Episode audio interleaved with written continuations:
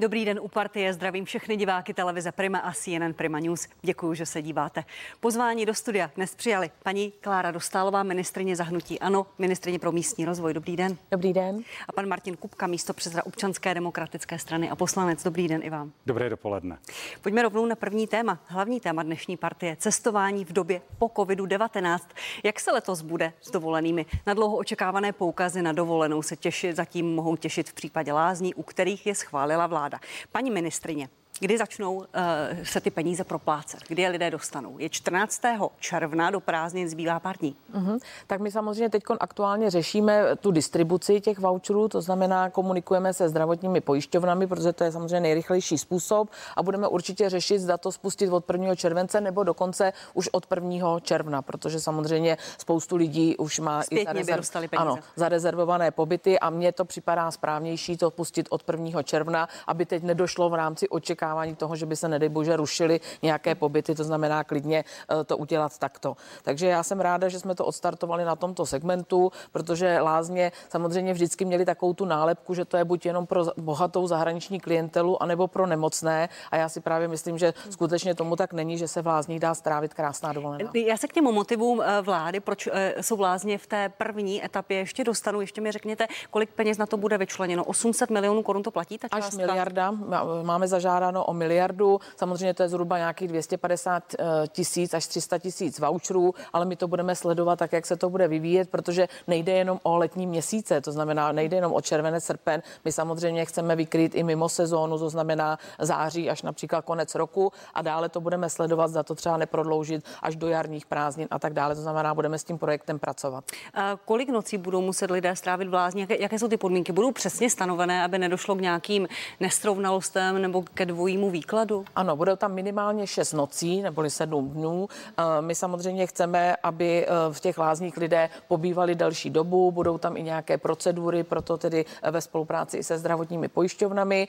Cena vlastně bude 40%, maximálně však do výše 4 000 na jednu osobu.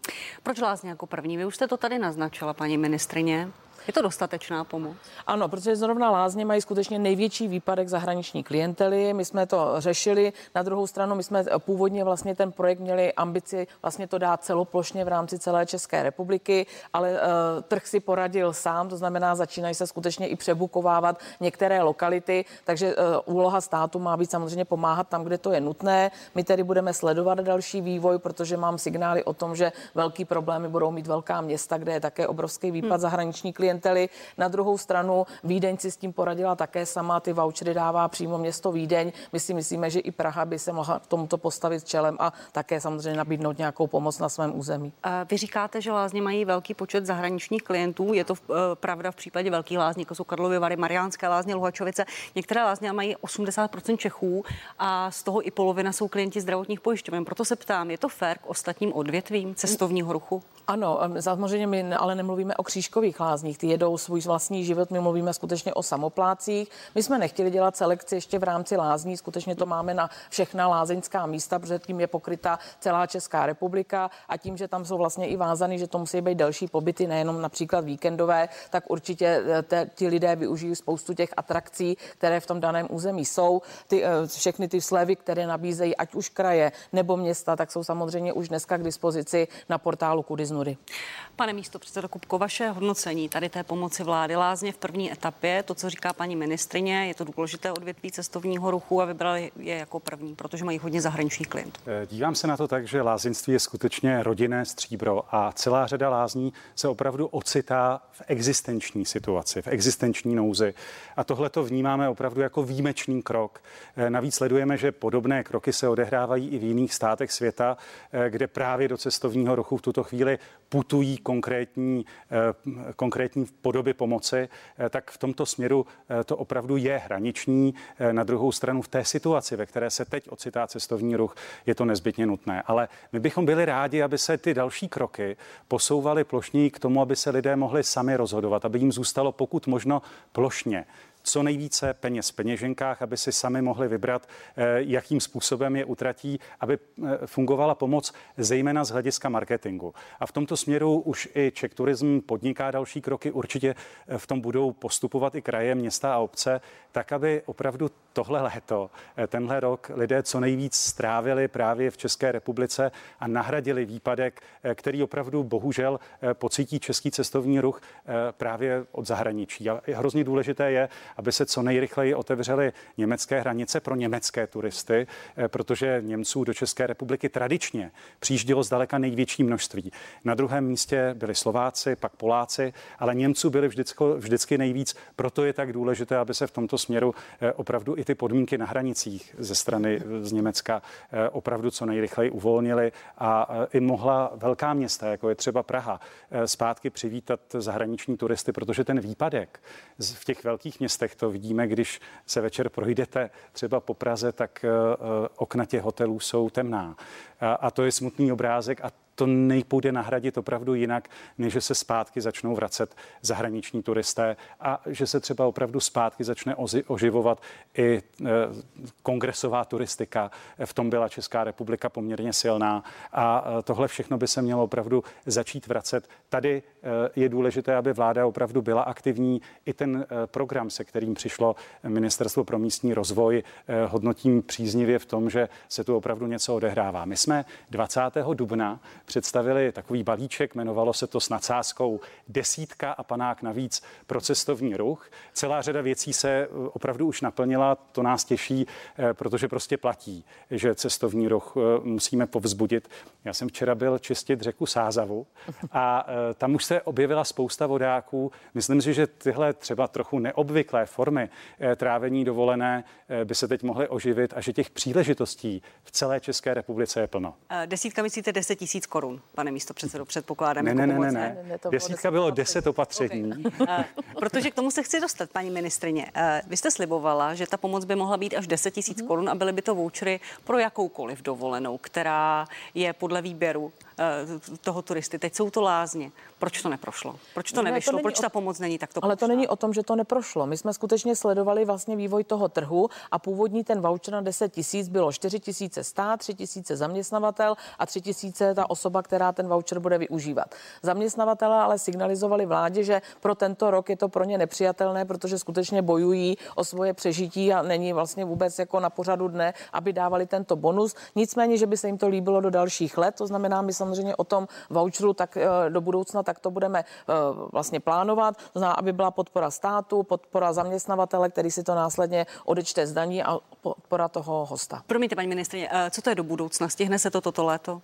No, toto léto ne, toto léto my skutečně startujeme na tom procesu lázeňství a budeme sledovat ten vývoj, ale znova říkám, já už mám informace o tom, že jsou přebukované kempy, že už skutečně ta ubytovací kapacita, proto si myslím, že ta pomoc státu má být skutečně cílená pro toto léto, aby to bylo specificky pro konkrétní dané území. Není a tam, to, promiňte, není to diskriminace těch ostatních oborů, máme tady jenom lázně, ale hotely a další odvětví nejsou. Samozřejmě těmi poukázkami pomáháme i tomu segmentu, který je v největších problémech a tam ty největší problémy jsou tam, kde vypadá zahraniční klientela. Pokud jsou samozřejmě tradičně čeští turisté zvyklí někam jezdit, tak tato ubytovací zařízení už dnes jsou také plná. Ale lázeňství, velká města, to je pravda, prostě pražské hotely skutečně zají prázdno. K tomu se hned dostaneme, pane místopředsedo. Je to diskriminace nebo ne, pokud se toto léto dostane pouze na lázni? Pokud se dostane na lázni, tak tomu opravdu rozumíme jako výjimečné opatření po koronavirové krizi. Ale do budoucna zatěžovat zaměstnavatele tím, že by měli přispívat, tak toho bych se obával. Oni samozřejmě čelí také vážným problémům ve všech segmentech. To, kam my směřujeme, já už jsem to tady zmínil, je opravdu snížit, a to je věc, která by se opravdu dotkla celé ekonomiky, snížit právě náklady na práci. A to se týká samozřejmě i všech podnikatelů v cestovním ruchu, tak aby se odvody na sociální zabezpečení snížily například o 2% body. To by byla úleva pro všechny, znamenalo by to také větší možnosti i pro zaměstnavatele a záchranu pracovních míst. A pak samozřejmě další důležitý krok, snížit daňovou zátěž lidí, tak aby jim zůstávalo víc peněz v peněženkách, stát méně rozděloval a oni mohli volit v té nabídce, která bude široká, to, co prostě potřebují, to, čemu teď aktuálně dají přednost. A co je důležité, důležité, a tady to vlastně plně nezaznělo, důležité je, aby v tomhle směru jakási výzva naše a podpora směrem k lidem, aby pokud mohou, samozřejmě, že pro některé to bude opravdu hraniční, tak ale aby opravdu se vydali trávit aspoň trochu dovolenou a využili příležitost v České republice, pomohli i českému cestovnímu ruchu. To podle mého soudu má také zaznít. Když už to tady zaznělo, paní ministryně, vy jste řekla, že moc dovolenou neplánujete kvůli svým rodinným starostem, velmi příjemným. Nicméně ta výzva zazněla od pana premiéra několikrát. Pojďte trávit dovolenou v České republice, podpořte ekonomiku. On sám jede do Řecka, někteří vaši ministři, kolegové z vlády také jdou do zahraničí. Je to správně? Tak já samozřejmě vždycky na vládě říkám, že bychom měli jít příkladem a měli bychom trávit dovolenou doma. Co se týká pana premiéra, ten už to má dlouhodobě zaplacené. To znamená, on by to musel vystornovat, takže tam zase jako si myslím, že je potřeba skutečně to jako legitimně posuzovat. Nicméně ostatní kolegové, to mě překvapuje, že říkáte, že někteří jdou do zahraničí, protože my jsme se vždycky domlouvali na tom, že opravdu strávíme dovolenou většinou v Čechách. Já jsem o tom mluvila s Lubošem Zaorálkou, s Alenkou Schillerovou, tak všichni zůstávají doma. Pan ministr Petříček, promiňte, se vyjádřil. Tak to se omlouvám, tak s Tomášem se o tom nemluvila. Váš pan předseda řekl, že možná pojede na Jadrán. Jak vy to máte, pane místopředsedo?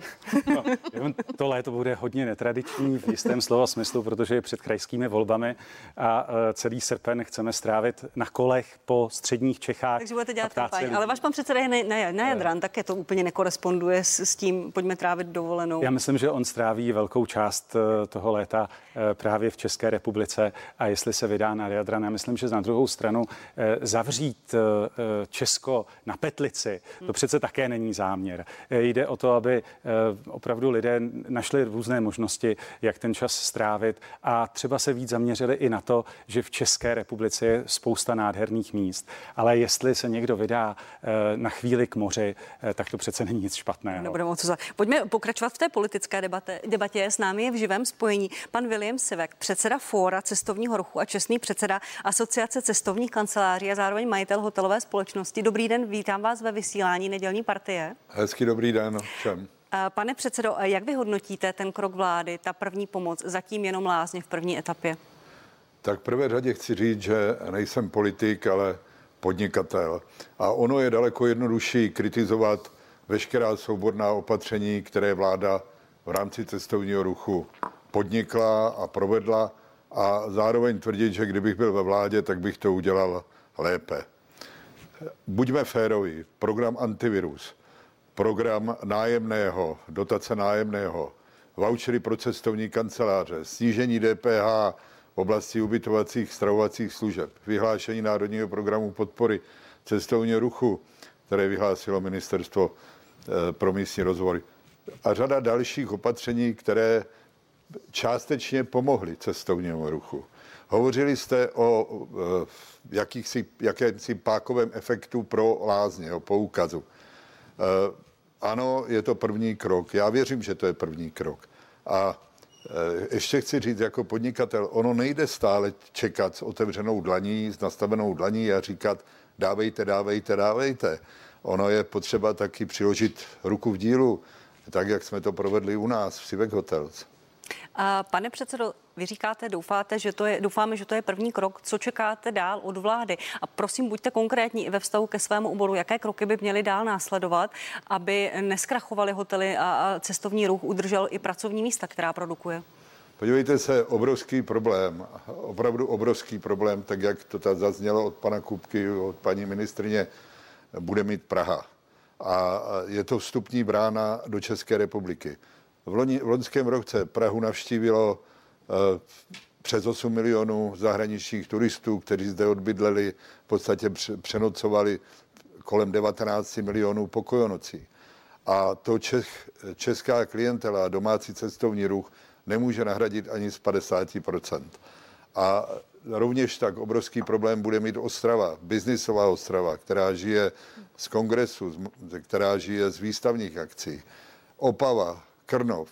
A ty rozdílný jsou i destinace. Například Jižní Čechy, kdy Český Krumlov je obsazený na 15% a oproti tomu 20 kilometrů vzdálené Lipno hlásí overbooking.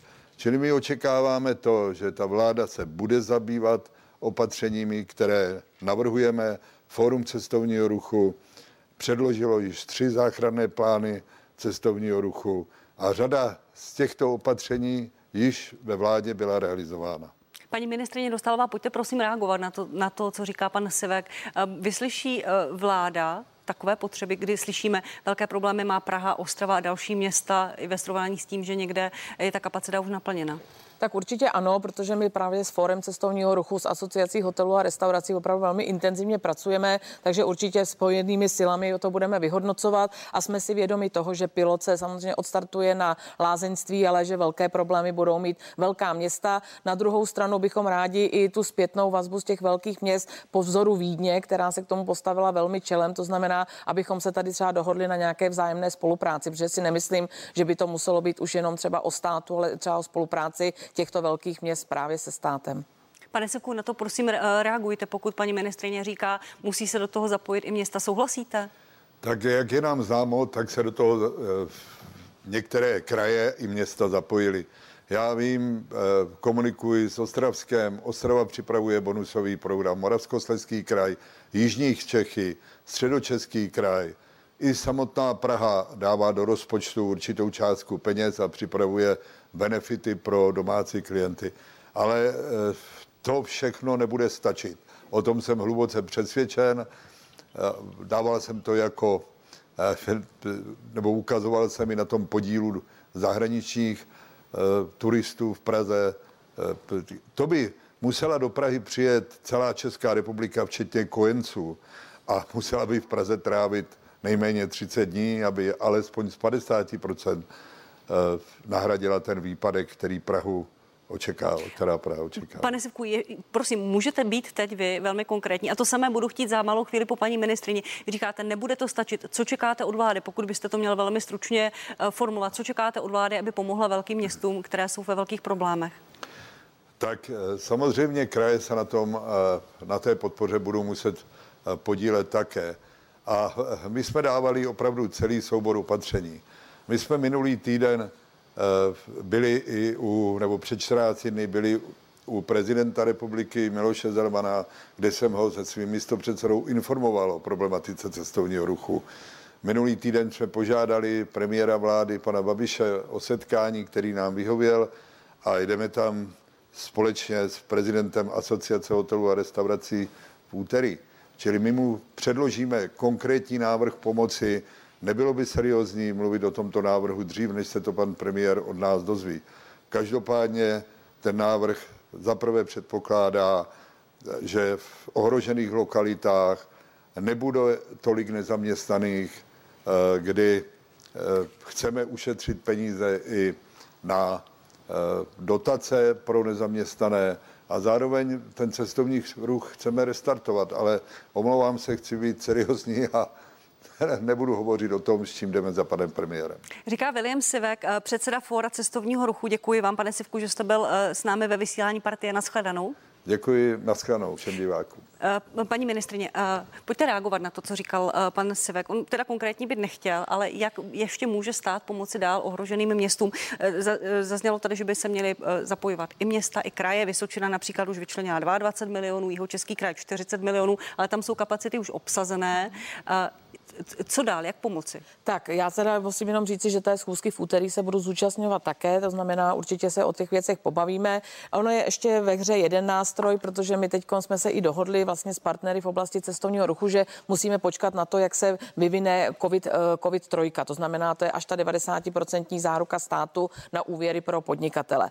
Nicméně máme tady budou tam i podnikatele z cestovního ruchu, neuslyší, že to není perspektivní a nebudou zamítnuti jako mnoho podnikatelů. Proto říkám, že prostě jsem ráda, že paní ministryně Schillerová mě umožnila, že se bude zvlášť sledovat segment cestovního ruchu, a pokud by se potvrdily ty obavy, že pro banky to je natolik rizikový sektor, že za ani 90% záruku státu ty úvěry nebudou poskytovat, tak skutečně se připravuje takzvaný COVID cestovní ruch, kde by byla 100% záruka státu, pravděpodobně přes státní fond distribuovaná ta pomoc, aby se to skutečně těm podnikatelům v cestovním ruchu dostalo. A kolik by na to stát mohl vyčlenit jako garance? Máte už představu o nějakém čísle? Jakou částku? částkou by to mohl podpořit stát? Tak to samozřejmě bude, o tom budeme debatovat, když jsme to vlastně počítali opravdu jenom přes ruku. Teď abych jako tak je to zhruba někde mezi 5 a 7 miliardami.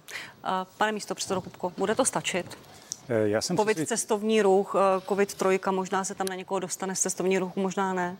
Já bych především ještě chtěl vlastně navrhnout a přijít také s tím, nevím, jestli v tomhle vláda už podniká kroky, ale pokud víme, že zejména pro Prahu a velká města jsou klíčoví zahraniční turisté z těch okolních států, Slovensko, Polsko a Německo, tam nasměrovat pozvání, aby přijeli co nejrychleji, vyjednat s těmi vládami podmínky pro přístup do České republiky, protože i s ohledem na to, jak se podařilo zvládnout epidemiologickou situaci v České republice, tak bychom měli mít takový ten titul COVID-free destinace. A to je cesta, kdy pokud se třeba budou ti zahraniční turisté rozhodovat, pro jakou destinaci se rozhodnout, tak třeba právě tohle, pokud se budou obávat, jak to bude vypadat v létě právě s rizikem zdravotním, tak to Česká republika může nabídnout. Tady já bych viděl prostor pro to, abychom opravdu zajistili co nejrychleji to, že se cestovní ruch znovu rozeběhne. To já pokládám za zdaleka nejpodstatnější krok. Chtěl bych se také zeptat na to, protože uvízly ty nájmy, které jsou významnou posilou jak pro oblast cestovního ruchu, ale i pro všechny ostatní oblasti. Ale i z odezev lidí, kteří třeba jako mají drobné podnikání, jsou třeba průvodci nebo jsou závislí na cestovním ruchu, protože třeba půjčují koloběžky nebo půjčují něco, co pro ně je důležité, je to zdroj příjmů pro dlouhé období, tak pro ně to teď je absolutní výpadek. A nenahradí se to, pokud se sem lidé nezačnou vracet. Tam si myslím, že má Česká republika napřít pozornost a samozřejmě, že města, obce a stát se v tomhletom mají spojit a lákat sem zpátky turisty a vlastně pochlubit se i tím, že umíme být covid free. Vy jste, pane místopředsedo, tady zmiňujete už několikrát tu trojku turistů, kteří k nám jezdí. To jsou Slováci, Němci a Poláci. A čtvrtá skupina jsou turisté z Číny. A pan předseda Senátu Miloš Vystrčil tento týden oznámil, že pojede na Tchajvan a včera na tu jeho návštěvu plánovanou reagoval pan premiér a reagoval na slova o tom, co říkal pan Vystrčil, že nemůžeme jen počítat groše a přitom zpronevěřovat se vlastním hodnotám. A pan premiér na to reagoval tak, že pokud některé naše firmy začnou mít problémy a přestanou k nám létat čínští turisté, pak můžeme poměřovat, kdo má groše a kdo vysypanou kapsu. Ohrozí to příliv turistů z Číny? Já myslím, že ten příměr je úplně mimo, protože pan premiér nepochybně ví, že už v souvislosti se situací v Číně začaly klesat počty čínských turistů, kteří k nám přijíždějí. A ten výpadek se projeví téměř absolutně v době, kdy Čína byla prvním, kde se koronavir objevil, tak to samozřejmě bude mít na ten počet dramatický vliv a žádná ekonomika nebo žádné cesty do zahraničí v tom takovou roli hrát nebudou. To je podstatnější. Já myslím, že v tomhle směru pro nás je důležité, abychom dokázali pozvat turisty z nejbližšího okolí na to, jaká situace bude v Číně, nebudeme mít vliv, ale i s ohledem na to, jak se chovají turisté z Asie, tak u těch zemí, kde opravdu je třeba extrémní vazba na všechna epidemiologická opatření, tak tam se obávám, že musíme v tomto směru očekávat, že ten pokles bude větší a bude se týkat i Jižní Koreji. Ale koneckonců Tchajvan, to číslo Tchajvanců, kteří k nám přijíždějí, také není zanedbatelné. Navíc jsou to lidé s vysokou kupní sílou, kdybychom se o tom bavili. Ale platí přeci to, že Česká republika, pokud chce být opravdu svébytnou zemí, tak prostě musí některé hodnoty dál držet jako erbovní a nepustit je. Na tom se přece nemění nic a počítání grošů v tomto směru může ve výsledku vést k tomu, že ztratíme svoji důstojnost a ztratíme zajímavost pro ty, kteří chtějí být v kontaktu se seriózním a rovným partnerem. A to je přece náš národní zájem. Jenom pokud hned vám dám slovo, jenom uvedu to číslo, kolik Číňanů se tady ubytovalo v roce 2018, bylo to přes 600 000. Paní ministrině, vy souhlasíte s tím příměrem, který použil pan premiér včera v deníku Právo v rozhovoru? Rozhodně ano, protože my jsme naopak, prostě čínská klientela měla stoupající tendenci. Dostala se do první pětky nejnavštěvovanějších vlastně nebo těch zákazníků České republiky, takže já rozhodně s tímto nesouhlasím. Já musím říct, že ale k tomu jsou konkrétní čísla. Rozdíl mezi 2018 a 2019 zaznamenal příjezd z Čínské lidové republiky pokles. To je prokazatelné podle údajů Českého statistického úřadu. Tak, co se týká satelitních účtů, tak ty jsou jenom za rok 2018 data data za 2019 ještě nemáme, takže to znamená, že Čína skutečně se dostala do první pětky, ale já jenom, jestli mohu jenom krátce reagovat. Já si taky prostě nemyslím, že jsou šťastné kroky ústavních činitelů, který jdou totálně do rozporu prostě se zahraniční politikou vlády. To jsme tady, já se omlouvám, to je prostě jak v Kocourkově, protože to samozřejmě není jenom o cestovním ruchu, je to o ekonomice jako takové a opravdu se jako bojím toho, aby mnoho českých podnikatelů díky těmto neuváženým krokům, to není o hodnotách, to jsou skutečně ekonomické zájmy státu, které by měly být drženy a mělo by se když tak aspoň ty kroky konzultovat tady s vládou, protože samozřejmě vláda je tady ten, kdo určuje zahraniční politiku. Paní ministryně, hned vám dám slovo, pane Kupko, poškodí to cestovní ruch, paní ministryně, cesta Miloše Vystrčila nad Chajvan? No tak já se troufám říci, že ano, protože samozřejmě Čína je na toto velice háklivá. My skutečně máme prostě nastaveny nějaké ekonomické vztahy s Čínou a rádi bychom je drželi, takže já si myslím, že rozhodně prostě ta cesta rozhodně nepřispěje ekonomickým zájmům České republiky. Pane Kupko, pojďte reagovat. Není to první kritika, kterou pan Vystrčil a ODS si vyslechla? Tak známe fakta. Víme, že co se týče investic v České republice, tak z Tajvanu jich přišlo mnohem víc. Dávají práci vícero lidem, daleko většímu počtu než čínské investice. To je přece černé na bílém. Za daleko větší faul z hlediska národních zájmů i zahraniční politiky pokládám to, když se pan prezident jezdí klanět do Číny a hovoří o tom, jak se tam budeme učit stabilizovat společnost. To je přece jako největší úder proti České republice. A to nemůžete zpochybnit. A pokud se potom, co čínská ambasáda provádí, co provádí, řekne Česká republika, tohle si nenecháme líbit a reaguje na to tímto způsobem, tak to pokládám opravdu naopak za projev prostě nezbytné důstojnosti a hrdosti, bez které se taky neobejdete. A jestli chceme opravdu být za partnery ve všech mezinárodních vztazích, kdy budeme tak jako prosebníčci pokukovat všude, tak ani pro ty velmoce nebudeme zajímaví. Protože velmoce se vyznačují tím, že daleko ochotněji jednají s těmi, kteří se prostě podívají nahoru a nesnaží se podplazit pod prahem. A takovou Českou republiku já opravdu nechci. My musíme nést svébytnou a sebevědomou zahraniční politiku a popravdě řečeno, to, co jsem zmiňoval třeba ze strany pana prezidenta, je opravdu pro nás daleko větší škoda. Paní ministr, tak já považuji za velmi nešťastné brát si do úst Českou republiku, když vlastně toto selhání jenom na základě jednoho ústavního činitele. Vláda, ani prezident, ani poslanecká sněmovna se samozřejmě zatím nepřiklonila k jednomu vlastně takovému renoncu jednoho ústavního činitele, což je teda šéf Senátu. Na druhou stranu já musím říci, že jako když už tady teda hovoříme o velmocích, tak to mě teda fakt pobavilo, protože samozřejmě velmi vřelé vztahy s Čínou, zejména z důvodu ekonomických zájmů, samozřejmě má jak pan prezident Macron, tak samozřejmě paní Merkelová a tak dále. To znamená, chcete jim říct, jako tady zkázat přes kamery, že podlézají pod Prahem, to snad není možný. Jako tak, jenom pan předseda Senátu je druhý nejvyšší ústavní činitel, ale pane Kupku, pojďte reagovat. Krásná nahrávka na smeč. Podívejte se, s čím tam jezdí. Co řekne Angela Merkelová, když jedná s čínskými představiteli. V tom není nic toho, že by se plazila pod Prahem. Naopak upozorňuje na hodnoty, které mimo jiné celá Evropa zastává a říká to sebevědomě. A samozřejmě k tomu je schopná vést obchodní jednání. To je pozice, kterou já chci vidět pro Českou republiku. A v okamžiku, kdy se dostanete do situace, že jako prosebníček v koutě říkáte, jestli by si nás náhodou nevšimli, to by bylo moc fajn, tak ničeho nedosáhnete a víte to velmi dobře. Takže jako za nás my musíme přece vést opravdu rozumnou politiku, zahraniční politiku, která bude prezentovat Českou republiku. To jako jste zemi, krásně, pane poslanče, dostal jinam, že vy u těch jednání s Čínou nejste. Tady mluvíme o cestě na Thajska, takže mě ukažte, na Tchajvan. Mě ukažte, jak německé delegace na nejvyšší úrovni nebo francouzské vyrazily na Tchajvan. Znáte historii. Takže nebudeme, já myslím, že tady tuhle polemiku nemá cenu vést. My skutečně jdete proti zájmu státu, proti zájmu a zahraniční politice vlády a tam si myslím, že tohle máme řešit jako u stolu a abychom tyhle jednotné postupy dodržovali. Tak. To je jasné, že není pravda, protože Česká republika prostě musí reagovat na kroky, které čínská ambasáda uplatnila vůči druhému nejvyššímu ústavnímu činiteli a mávnout nad tím rukou prostě také dost dobře nejde. A já si dokonce myslím, že čínská ambasáda je si vědoma toho, že prostě udělala několik faulů, když to tak pojmenujeme. A je naprosto na místě to dát Číně najevo. To já s vámi souhlasím, ale ne jako truc akce cestě na Tajvan.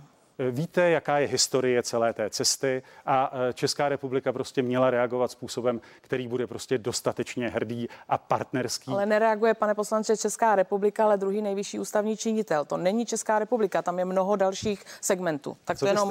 co byste si představovala? Jakou jinou alternativu nabízí? Aby jsme si sedli k jednomu stolu a našli řešení. A ne, že si budeme takto vzájemně překvapovat a musíme to tady řešit prostě velmi nešťastně v mediálním prostoru. Tohle žádné překvapení nebylo. To jednak a druhá nebyla jiná cesta, jak dát jasně najevo, že Česká republika musí vystupovat i ve vztahu k Číně jako rozumný partner, který se nenechá zatlačit do kouta. Pane místopředsedo Kupko, ještě pojďte reagovat na to, co říkala paní ministryně, než přejdeme k druhému tématu, že to poškodí cestovní ruch a bude to mít ekonomické dopady a poškodí to firmy, například, jak říkal včera pan premiér.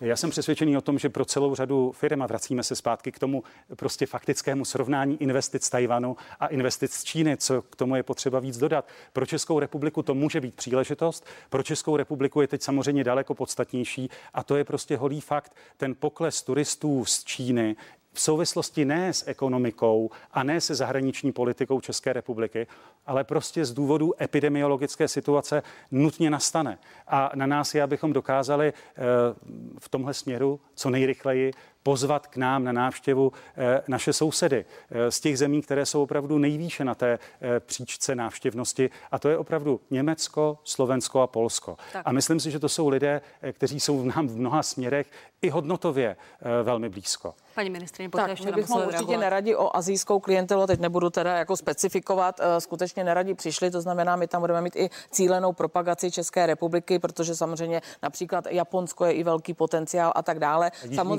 Jižní Korea, ano, to znamená, Čína samozřejmě bude mít ty problémy kvůli pandemii, na druhou stranu jako byla to velmi silná klientela, takže určitě bychom rádi tedy oslovili i čínskou klientelu, pokud nám to tedy nezhatí některé plány, ale bavili jsme se tady o tom, že ty sousední země, já jenom ukážu úplně aktuální. To je po pátku vlastně, zelenější ano, Evropa. Ano. Ano, přesně tak, to znamená, jak je vidět, tak samozřejmě Polsko, Německo, Slovensko, to jsou ty otevřené hranice a tady naprosto podtrhuji, že na tyto klienty se teď zaměřujeme i právě kvůli té nabídce cestovního ruchu, která by mohla být zejména v těch hraničních částech vlastně zesílena. Tam je opravdu velká propagace podpory na cestovní ruch, to znamená, aby k nám lidé přijížděli a Česká republika velmi dobře tu pandemickou situaci zvládla, takže to samozřejmě prezentujeme i jako bezpečnou zemi, která samozřejmě ty pravidla i bezpečnost a hygienu naprosto dobře zvládá. Tohle já pokládám za důležité. Tak jsme skončili smířlivě to první téma. Pojďme na druhé. Paní ministryně, povede se do konce volebního období schválit nový stavební zákon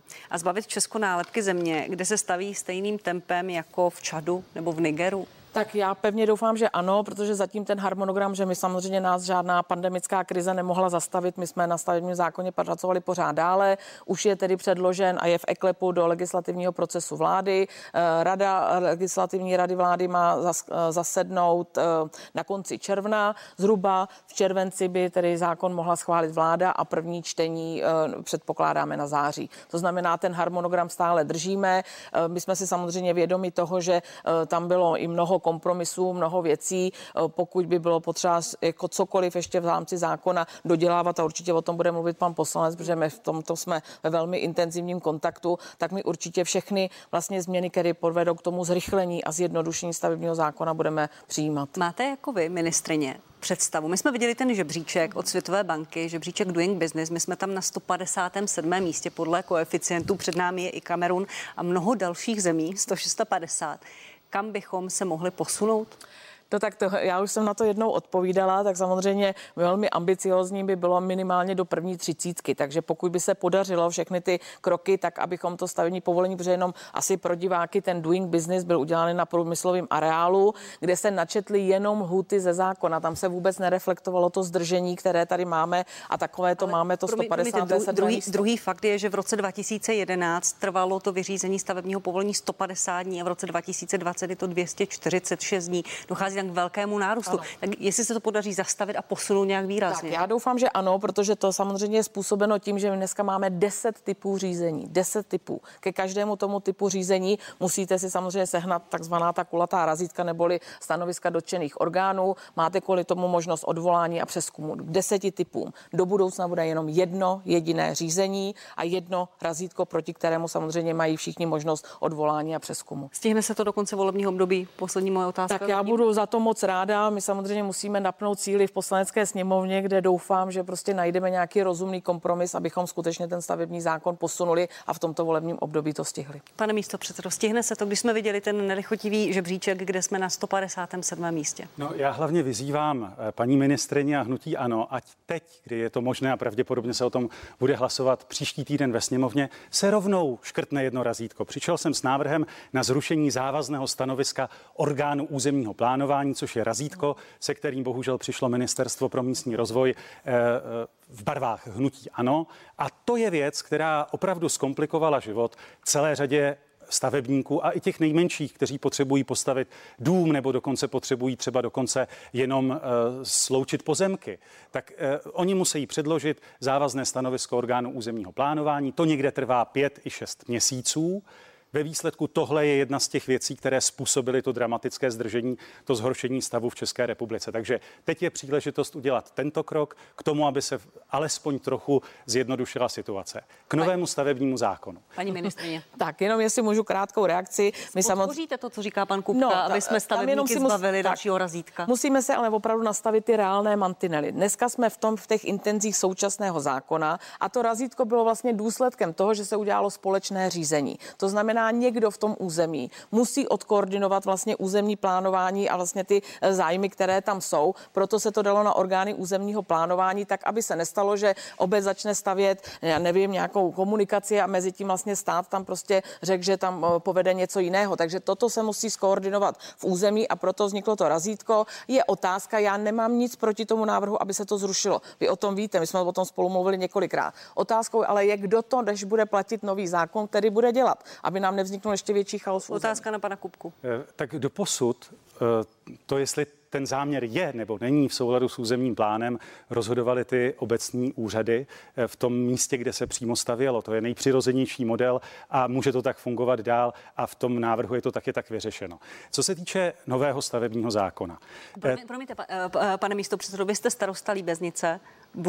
Budou to zvládat obce, budou to zvládat vaši úředníci? Vždyť to dělali předtím a nebyl to žádný problém a dokázali by v tomhletom směru samozřejmě, protože znají tu místní situaci, to naopak udělat lépe než ty přehlcené současné odbory územního řízení nebo regionálního rozvoje, tak jak je to na těch městech s rozšířenou působností, kde dneska často několik měsíců čekají ta rozhodnutí. Já se omlouvám, pane starosto, no to není úplně pravda, to, co říkáte. Ale je to tak, není tak, protože vy jste měli samostatně územní řízení a samostatně stavební řízení, když to bylo na těch obecních stavebních úřadech. Právě to, že se hledal ten orgán, který sloučí územní a stavební řízení, proto se to nechalo na těch orgánech územního plánování, tak to byl politický konsenzus, což samozřejmě vyvolalo to razítko navíc, to já nezpochybňuji. Mně jde jenom o to, že když se to teď vrátí, vlastně těsně před vlastně jakoby nastartováním nového stavebního zákona, zda to má smysl, protože ti lidé už jsou zase dáni na orgány územního plánování, to znamená, bude muset zase dojít k posílení těch obecních stavebních úřadů, takže já nevím, jestli teď je to vhodné takovéto kroky dělat, ale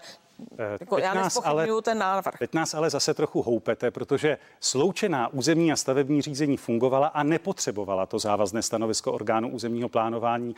Například v roce 2017 už sloučené územní a stavební řízení běželo. To je jedna důležitá poznámka. Co nás tlačí jako pata v České republice? To je přece to, že nevznikají územní plány, že v tomhletom bohužel i stát selhává, protože pořizovatel v současné době je nejčastěji právě ta obec rozšířenou působností a ti lidé místo toho, aby pomáhali menším obcím právě s pořizováním územních plánů, tak místo toho dávají razítka na svoje závazná stanoviska orgánů územního plánování a je to škoda. Ale znovu říkám, my se nepřeme o tom, mě jde jenom o to, že ti lidé už jsme posílili orgány územního plánování, aby to fungovalo. Dneska už ty prodlevy nejsou jako na začátku, s tím souhlasím. Zda to má cenu dělat, když se startuje nový stavební zákon. Já jenom prostě těch mezikrocích. To znamenalo, tak, že by se ti lidé mohli věnovat tomu, kde máme opravdu největší bolest, a to je pořizování územních plánů.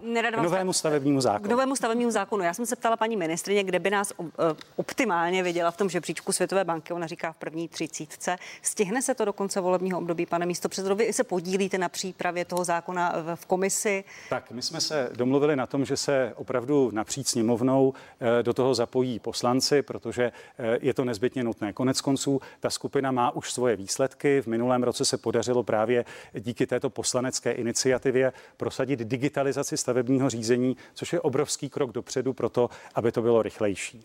Nový stavební zákon, tohle je podoba, a to je ještě poměrně útlá, současně platného stavebního zákona. 198 paragrafů. A teď to, co přišlo na vládu, nový stavební zákon má 328 paragrafů. Já teda nevím, jak by se podařilo, když paní ministryně hovoří o zjednodušení stavebního řízení, jak by se toho podařilo dosáhnout v okamžiku, kdy ten nový stavební zákon naopak nabývá na tloušťce, přibývají paragrafy. To by bylo skoro na Nobelovu cenu.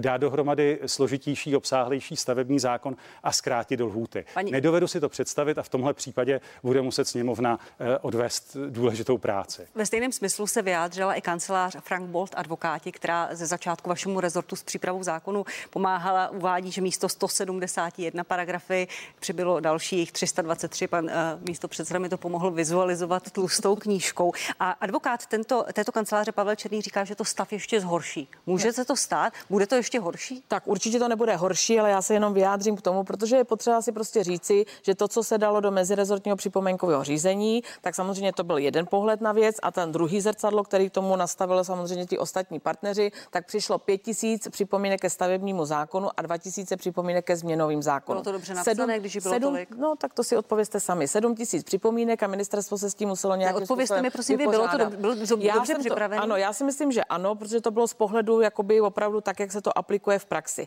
Na druhou stranu, a teď se dostanu k těm počtům paragrafů, nám ta připomínková řízení říkalo, no vy jste se úplně zbláznili, nemůže být jeden paragraf prostě na 2,5 stránky A4. Za prvé to je legislativně špatně, je to nepřehledné. Skutečně paragraf by měl mít maximálně 2 odstavce, aby bylo jasné, k jakému paragrafu se to vyjadřuje. Takže to není o tom, že bychom tam dopisovali nějaké věci, my jsme jenom ty původní paragrafy rozdělili do těch logičtějších celků, tak aby to opravdu odpovídalo. Promiňte, ale když advokát kanceláře, která s tím pomáhá, tvrdí v médiích, že tu situaci to může zhoršit, tak to ve mně jako v občanovi vyvolává pochybnosti. Může to zhoršit situaci, i zvlášť, když to vidíme, jak je to opravdu objemné? Ne, tak samozřejmě kancelář Frank Bold se podílela na té původní verzi, která šla do mezirezortu, a tam musím říci, že ti partneři nejsou stotožněni s tou dohodou, která byla udělána se Svazem měst a obcí. To znamená, že se ty prvoinstanční orgány nechají na obcích s rozšířenou působností, protože skutečně ten zákon, a já si myslím, že byl v tomto opravdu lépe koncipován, aby byla čistá státní stavební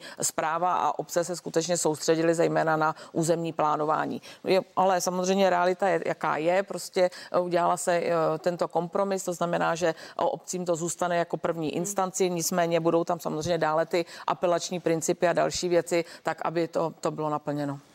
Pokud by to prošlo ve sněmovně v celém legislativním procesu, může ta situace být ještě horší? Já si myslím, že vznikne, pokud by opravdu nastala ta tlustá podoba, tak by to znamenalo celou řadu vážných problémů, protože tam přibývají věci, které to celé jenom budou komplikovat. Mimochodem vzniká na základě toho zákona Ústav územního rozvoje jako další úřad, který Česká republika nepotřebuje. Je to tam napsané v tom předchozím zákoně. Ale to už existuje, pane poslanče. Jo, tak jenom, aby jsme jako Ústav územního rozvoje je pod ministerstvem pro tak, ale proč to najednou generujeme do nového stavebního zákona? To mě vadí. Vadí mě to, že tam vznikají další nové dokumenty, koncepce, například politika architektury a stavební kultury. Existuje. A dáváte ji znovu do zákona v podobě, teď to budou zbytečná lejstra. Ano. Tímhle způsobem se prostě v žádném případě lepší stavební aktivita v České republice nevybuduje. Přibývá tam další věc, které taky nerozumím, vyhodnocení na udržitelný rozvoj území, jako další posuzování, jako bychom jich neměli dost. Tak místo toho, abychom opravdu podnikli kroky k tomu, že budeme zjednodušovat, že budou také jasné lhůty, a mimochodem ty z té nové verze vypadly. Bohužel, místo toho, abychom šli opravdu směrem k přesnému kladení lhůt, aby stát, když v jiných případech, jakmile se občan zpozdí o jeden den, tak mu hned určí sankci, tak my třeba chceme, aby opravdu fungoval stát v tomto směru spravedlivě a měřil i sám sobě stejným metrem jako občanům a byly tu závazné lhůty, které bude prostě možné dodržovat. Tak to je celá řada našich vážných připomínek. Já jsem moc ráda, že to takto slyším, protože jedna ze zásadních výtek byla, že bychom to skutečně konečně měli mít v jednom právním předpisu a nemít x prostě vyhlášek a dokumentů souvisejících se stavebním zákonem. Takže teď to máte všechno v jednom právním předpisu a teď zase říkáte, že to je špatně. Politika architektury už je dneska, Ústav územního rozvoje je samozřejmě organizace nebo zřízena Ministerstvem pro místní rozvoj, funkční už dneska. Žádné lhůty nevypadly, lhůty jsou tam pevně nastaveny, jo, takže to ano, tak jsou tam ukažte úplně je, protože ano. V některých případech opravdu chybějí. Nechybějí. Srovnával jsem si původní verzi a novou verzi a opravdu je to tam bohužel a jsem schopen to dokladovat. No, to já vám taky, protože samozřejmě ty lhuty tam jsou pevně daný, dokonce jsou tam i opatření proti nečinnosti úřadu. Nový zákon maximálně integruje dotčené orgány, které budou mít pevně stanovené lhuty. Pokud nedodrží ty lhuty, samozřejmě okamžitě v rámci apelačních principů přijímá nadřízený úřad a všichni mají lhuty o tom, že včetně EIA, včetně toho, když jsou to složité zasílání do ciziny, dědické řízení a tak dále, tak to stavební povolení buď získají nebo nezískají, to znamená, ten stavebník bude vědět do 1 roku. Já se tady nechci dohadovat, protože je to černé na bílém. Například v územním plánování ty lhuty opravdu vypadly. Možná poslední otázka k tomu tématu. Máte předjednanou podporu ve sněmovně, paní ministryně, kde budete hledat pro ten zákon podporu? Protože ze strany ODS to asi nebude úplně jednoduché. Najdeme lepší řešení. My budeme, to není o tom jako podpora, nepodpora. My jsme se domluvili, že budeme ještě nad tím věcma sedět a skutečně ještě hledat třeba cesty k tomu, jak by skutečně šlo ještě něco jakoby vyprecizovat k tomu, aby skutečně došlo k tomu zrychlení. A tady já naopak musím poděkovat, protože sama ODS nabídla tuto spolupráci, já jsem za to velmi ráda. Nebylo by nic horšího než nějaká přílišná kreativita ve sněmovně, aby to skutečně nebylo nějaké špatné. Budeme ještě na jedno téma. To, co je pro mě nejvážnější, je to, že jak v té první verzi, tak bohužel i v téhle se tak jako zvláštně zachází s těmi úřady a vlastně vzniká nová státní stavební správa, což ale znamená spoustu nových míst, které budete muset vytvořit, nové úřady. Já si myslím, že je na místě, aby tady vznikl opravdu úřad, který bude schopen zajistit ty nadregionální stavby. Ale to, co přináší ten nový stavební zákon, je ještě nesmyslné z hlediska toho systému tak, že bere z těch jednotlivých obcí s rozšířenou působností konkrétní odborné referenty z životního prostředí, z dopravy a vlastně je posílá do nového úřadu na krajskou úroveň. Jsme v době pokoronavirové, budeme hledat úspory na všech stranách a najednou tady generujeme nový složitý úřad, tak tohle podle mě je jako krok, kterému musíme zabránit. Já jsem přesvědčený o tom, že je možné dosáhnout zlepšení právě zlepšením těch procesů. Tím, že změníme procesy, ale nebudeme tady dělat škatulata, hejbejte se se všemi úřady, generovat nový moloch v podobě toho centrálního stavebního úřadu, který se rozvětví po krajích. To si myslím, že by ničemu nepomohlo a České republice jenom ublížilo. Tak já se omlouvám, ale to jsou velmi zavádějící informace, protože samozřejmě žádný nový moloch nevznikne. My máme celou sekci výstavby, která má samozřejmě v kompetence stavební zákon a stavební řízení na Ministerstvu pro místní rozvoj, což je základ státní stavební správy. Je potřeba si tady říct, já nevím, jestli prostě já to opakuju neustále, jaký noví lidi. My máme 714 obecních stavebních úřadů, přes 540 speciálních stavebních úřadů, 9 báňských, 4 vojenské. Takovouhle roztříštěnost. V tom systému je 13 000 lidí, kteří si mezi sebou neumí pomáhat. A místo toho, aby jsme hledali ten nejjednodušší model, aby ty lidi mohli sdílet ty nejlepší zkušenosti a praxi, tak tady vymýšlíme prostě nesmysly, které samozřejmě nepovedou k tomu zrychlení, jako je. A vy moc dobře víte, že stavební řízení je kompetence státu, která byla jenom obcím dána v rámci přenesené působnosti. A samozřejmě se tam potýkáme s tím, že není možné sdílet úředníky, že tam máme systémovou podjatost. Mně píšou lidi, ať konečně už toho zbavím toho politikaření. Já samozřejmě chápu, pane starosto, že jste starosta, že bojujete o své bydlo, ale není to správně. O to vůbec nejde. Mimochodem máme příklady celé řady úřadů, kde to funguje výborně, kde to prostě není problém. No, ale bohužel se to nedá aplikovat na celou Českou republiku. Nedá, protože ty úředníky mezi sebou nemůžete sdílet v tomhle modelu, co máte. Protože to tak ale dobře funguje a já jsem za to, aby když věci fungují, tak se zopakovaly i na celostátní úrovni. První poznámka, druhá poznámka. V celé historii lidské civilizace se nestalo, aby když vzniká nový úřad, že se nějaké místo ušetřilo. Naopak samozřejmě přibude míst a samozřejmě samozřejmě přibude nákladů, protože ten nový úřad, ta nová struktura bude vyžadovat nové směrnice, každý úředník, který se pak nad tím nutně zamyslí. To není nic proti úředníkům. Pane poslanče, to je o efektivitě. Přece nemůžete nadále podporovat to, aby Uhříněves, malý stavební úřad, povoloval velký pražský okruh. Nám jde přece o to, aby to bylo skutečně efektivní.